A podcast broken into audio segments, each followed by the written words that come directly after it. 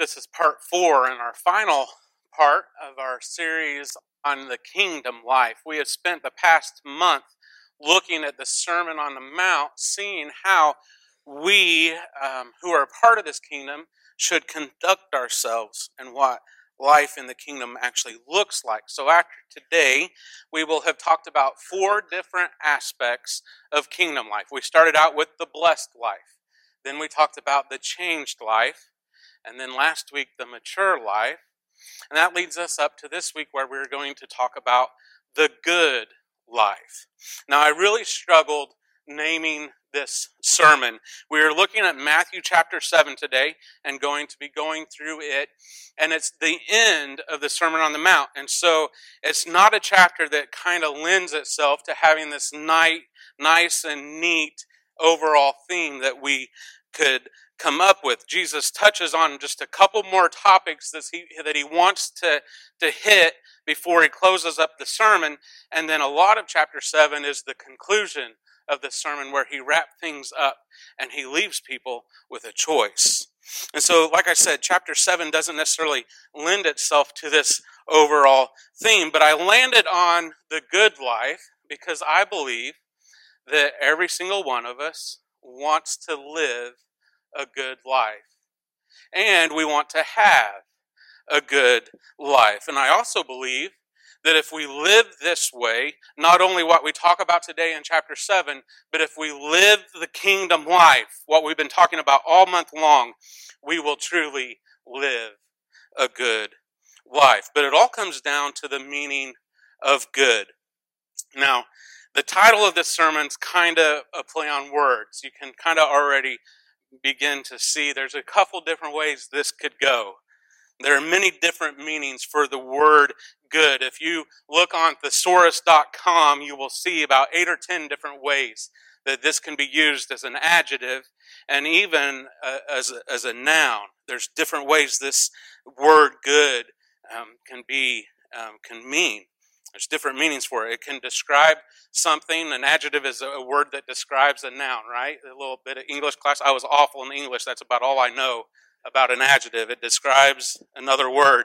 Um, it can describe something that's pleasant and fine. It can describe something that's adequate um, or useful. It can describe something that is kind. It can be used to describe something that is genuine or authentic. The, see, the word good can be used to describe a lot of different things. The way I use it today um, as the theme of Matthew 7 is, is an adjective that means moral or virtuous or right. Uh, I also, I almost actually named this sermon The Moral Life. When I laid this sermon series out months ago, not months ago, but last month before September. And I, actually, if you look at the list today, it, on top it says the moral life because that's what I named it um, in the very beginning. See, there's a, a right way to live, a virtuous way, a good way. And I think that's what Jesus is getting out, not only here in chapter 7, but throughout the whole sermon on the Mount.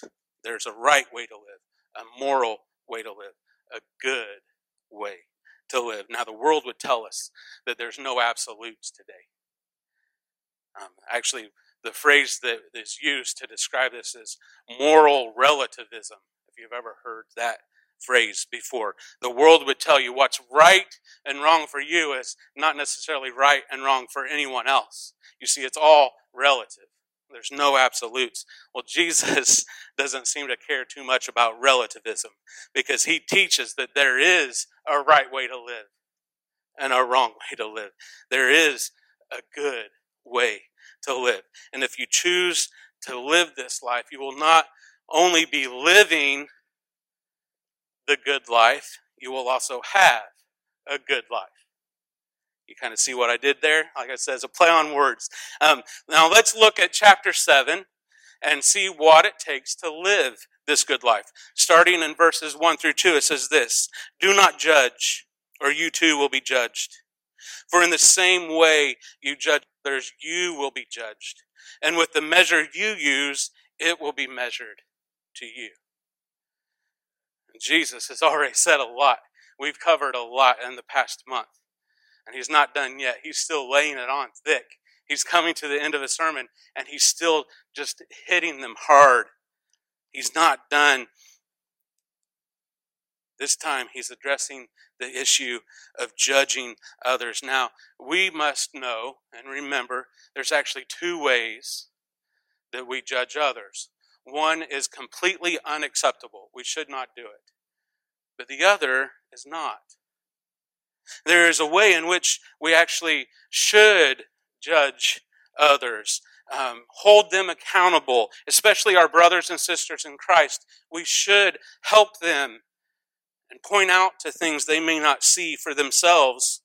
And let me see if I can explain this difference. The acceptable way to judge, and it even it, it just rubs us wrong to hear that, doesn't it? It, it's, it's weird um, even saying that.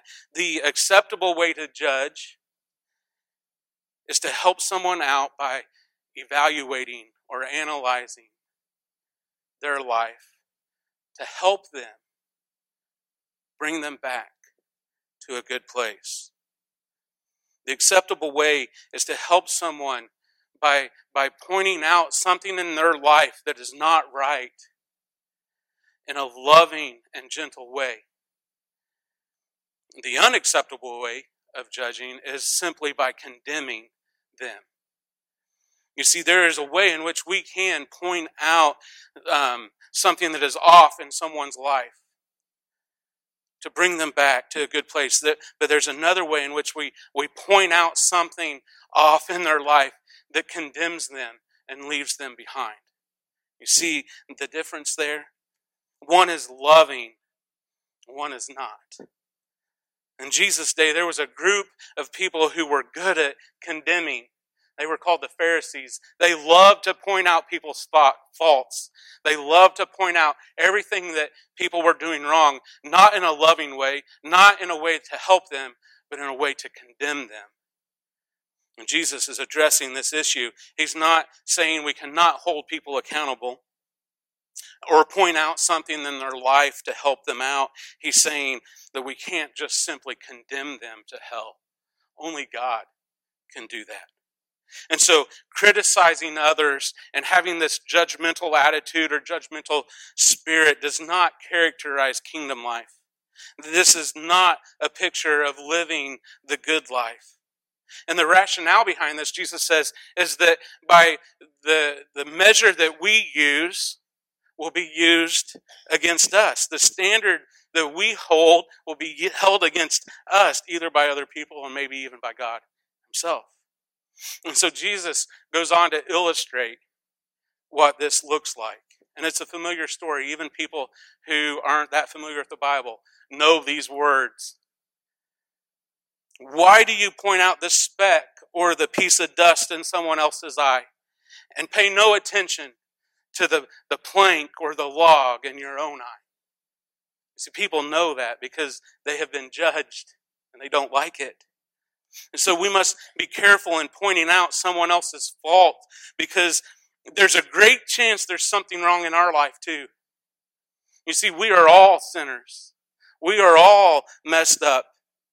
So this doesn't mean that we can't help a brother or sister out if there's something in their eye, so to speak. It means we must first deal with the sin in our own life and repent and be right with God before we go to them.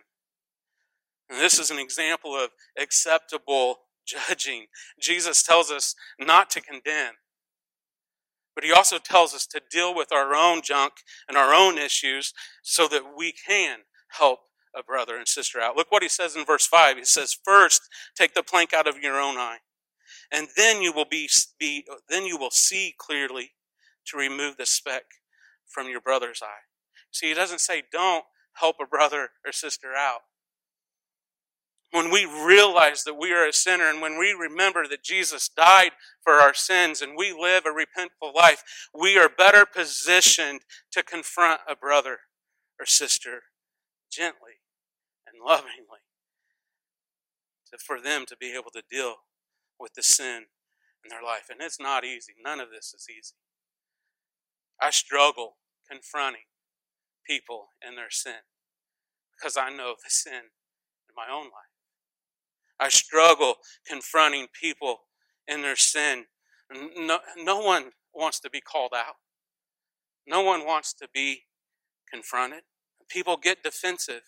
They confuse. They don't really understand this nuance of, of acceptable judging versus unacceptable judging. And when we call someone out, they feel condemned, and so their walls go up, and they uh, what what starts out as as maybe a small confrontation just escalates. You don't know me, right? That's what people say when they're being confronted or judged, right? You don't know me. See, it's difficult to confront someone. That's why it's important to have the right attitude and right motive behind it. We must deal with our own sin so that then we can help in a loving way. You see, we must have this deep desire for our brother and sister to be right with God. It's done out of love. And so it is good not to condemn, but it is also good to confront lovingly. Jesus first deals with this uh, judgmental people, and then he switches to talk about how, how good God is. You can see, like I said, chapter 7 doesn't lend itself to this overall theme. Jesus switches gears here, and he, he goes from talking about being judgmental to how good God is. You see, it is, it is a good, it is right to ask, to seek, and to knock. So, first, don't be judgmental, but then he says, go to God and ask.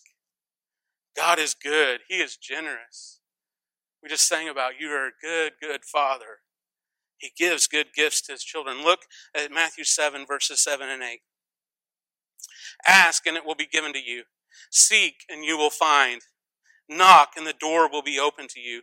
For everyone who asks receives, and the one who seeks finds. And to the one who knocks, the door will be open. You see, it is okay it is right for us to ask things of God. It is, it is the right thing to do. It is good to go to God and ask Him for stuff. Um, and don't forget what Jesus taught earlier in the sermon. It's the same sermon. He taught His followers how to pray. He said, Your kingdom come, your will be done. And so we, we can't forget that. Jesus doesn't repeat himself here, but, the, the, but he's already taught on this in the same sermon. And so what we ask for needs to align with God's will and what He wants for us. And so Jesus goes on to show just how good God is and how much He wants to give His children good things. He says, if your child comes to you, um, talking about His followers, talking about us, if your child comes to you and asks for bread, are you going to give him a rock? Or if your child comes to you and asks for a fish, are you going to give them a snake? I mean, if you're a prankster, you might do those kinds of things, but but no, we, we want to give our children good things. And, and Jesus goes on to say, if then, even you, a sinner, even you who are messed up, if you know how to give good things to your children, how much more is our good Father going to give? Look at, look at verse 11. He says, If then, though you are evil, know how to give good gifts to your children, how much more will your Father in heaven give good gifts to those who ask Him? Now, does this mean that God is kind of like a genie in a lamp and we get to go rub it and ask for whatever we want? I mean, that would be crazy, wouldn't it? Think about how messed up this world would be if that's how it worked. If you have raised children, you sometimes know the appropriate answer is no. Same is true for God. Some of you know this all too well. Some of you have experienced being disappointed because God didn't give you what you want. And what you asked for seemed to be very reasonable. What you asked for seemed to be right. What you asked for seemed like it should align with what God wants. But He didn't answer the way you wanted Him to. Maybe it just seems like He's taking a long time. You've been praying the same prayer over and over again for years. My sister uh, called me this week and she told me about a friend of hers. And my sister, she loves this friend very much. And for over 20 years, probably 25, she, my sister has been praying for this woman to come to know God, to accept Jesus. She's been witnessing and praying to this friend, like I said, for more than 20 years. A week ago, that friend called my sister and told her how she recently felt this urge to go to church. She's never felt this before, but something is stirring in her life and she feels drawn to God. And, and she goes on to tell my sister, you know, I still have that Bible you gave me. It's still in the box. For 20 years, the Bible sat in a box. And she began to get it out and study it and to read it. And she says that her and her husband have been going to church, and at the end of the sermon, the minister stands up and he invites people to come to respond. And she says, I feel like I need to do something. I don't know what it is. She hasn't yet stepped forward. But over 20 years, my sister has been praying for this, and it's finally coming to fruition. It's amazing to see how 20, 25 years this prayer has been, been prayed. And I don't know why God delays. And I don't know why sometimes sometimes he says no. But I do know this. He knows better than I. He knows best. And we just have to put our faith in him. He wants to give us what we ask for. He loves to do that. So we just need to keep asking. Now, I didn't expect to get emotional.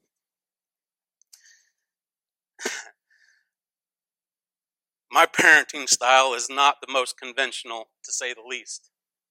Some of you know this. You've been around me and my children.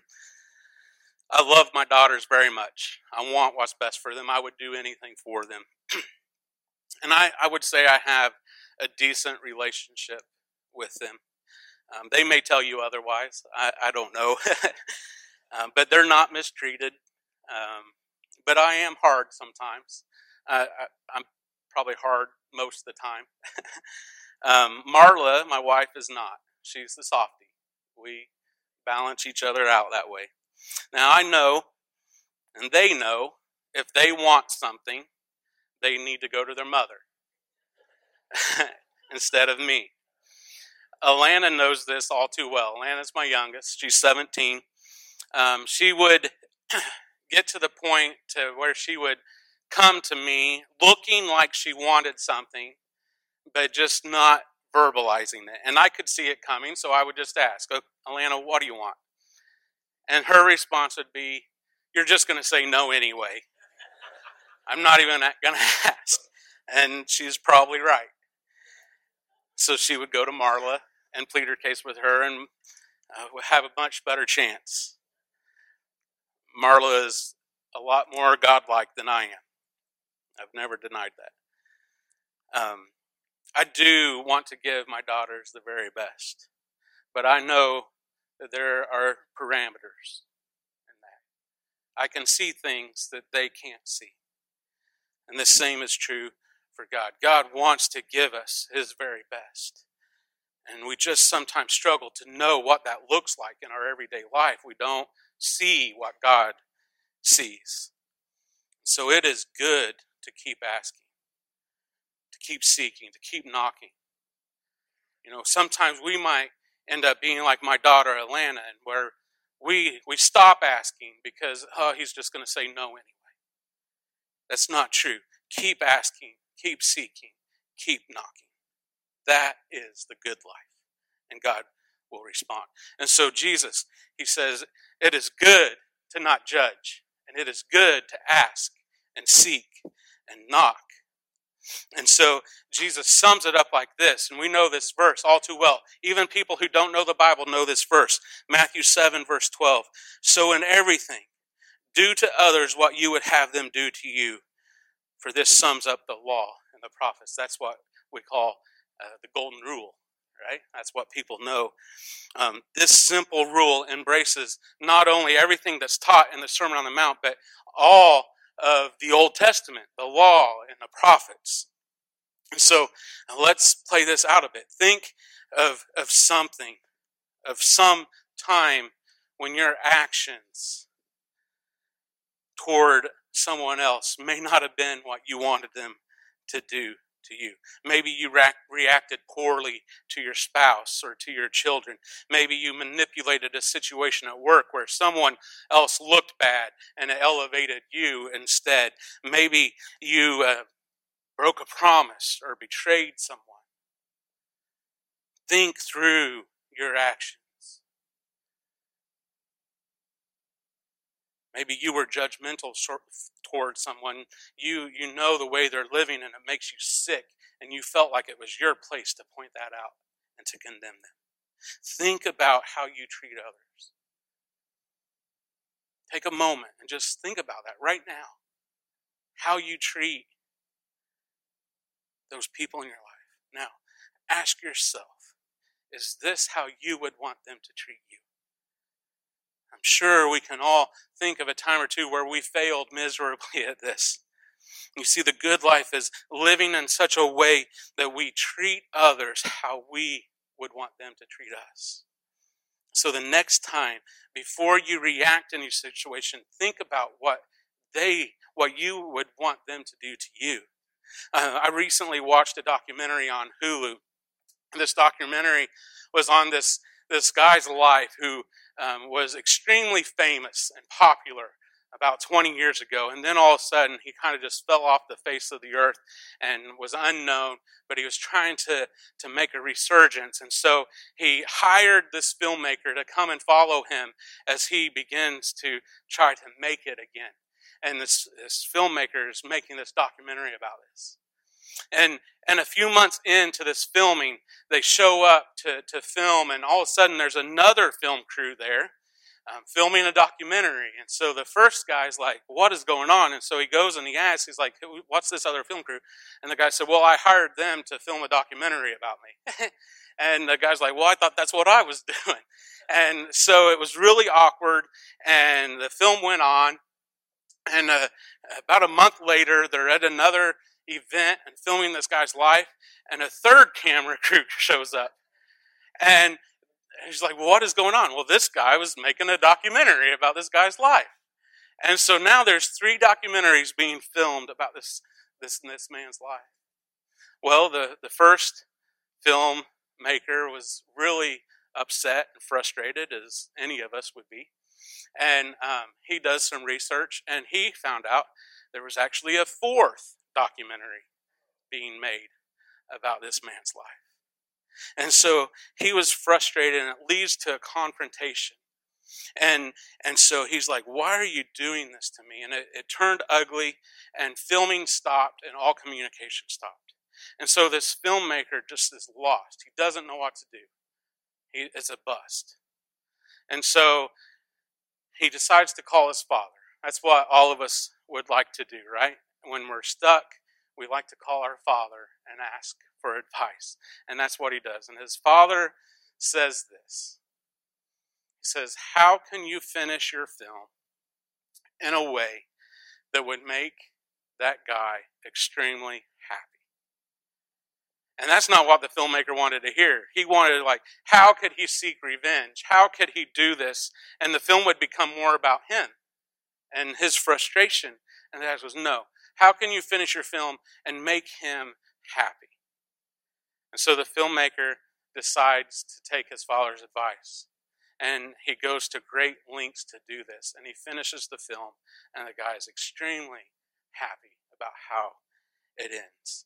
Now, this is a perfect example of the golden rule of treating someone how you would want to be treated. When, when we would want to maybe change things and get revenge or, or make uh, the story more about us, how would the other person, how would we want the other person to treat us? That's the golden rule. It is good to live life this way. It is good to treat others the way we would want to be treated. That's what kingdom life looks like. Now, Jesus begins now in chapter 7 to, to wrap things up. He's coming to the conclusion of his sermon. And so, if he's coming to the conclusion of the sermon, we're coming to the conclusion of the sermon, we're coming to the conclusion of our series. And he ends, just like every good sermon, he ends with a response, actually a choice. They have two options one is good, and one is not. And he gives three examples of this. They have a choice. It's, and it's a choice that we are faced with today. The first example that Jesus gives is the narrow road and the wide road. And then he talks about the good fruit and the bad fruit. And then he talks about the wise builder and the foolish builder. Now, I'm just going to tell you which is good and which is bad in all of these. I'm sure you can figure it out, but I don't want anybody to miss it. The narrow road is good, the wide road is bad.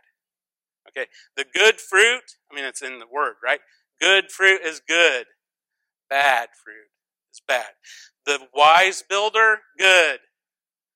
Foolish builder, bad. Now, it's not just the option is good and bad and life goes on. Actually, the option, the choice has eternal consequences. If you read Matthew 7 for yourself, you will see the wide road leads to destruction. That's a picture of eternal punishment.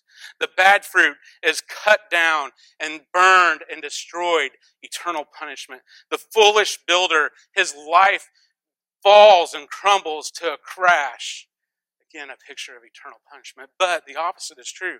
The narrow road, it leads to life. The good fruit is preserved. The wise builder, his life stands firm on a, a solid foundation. You see, it's, it's eternal life. And so that's the choice that we're faced with.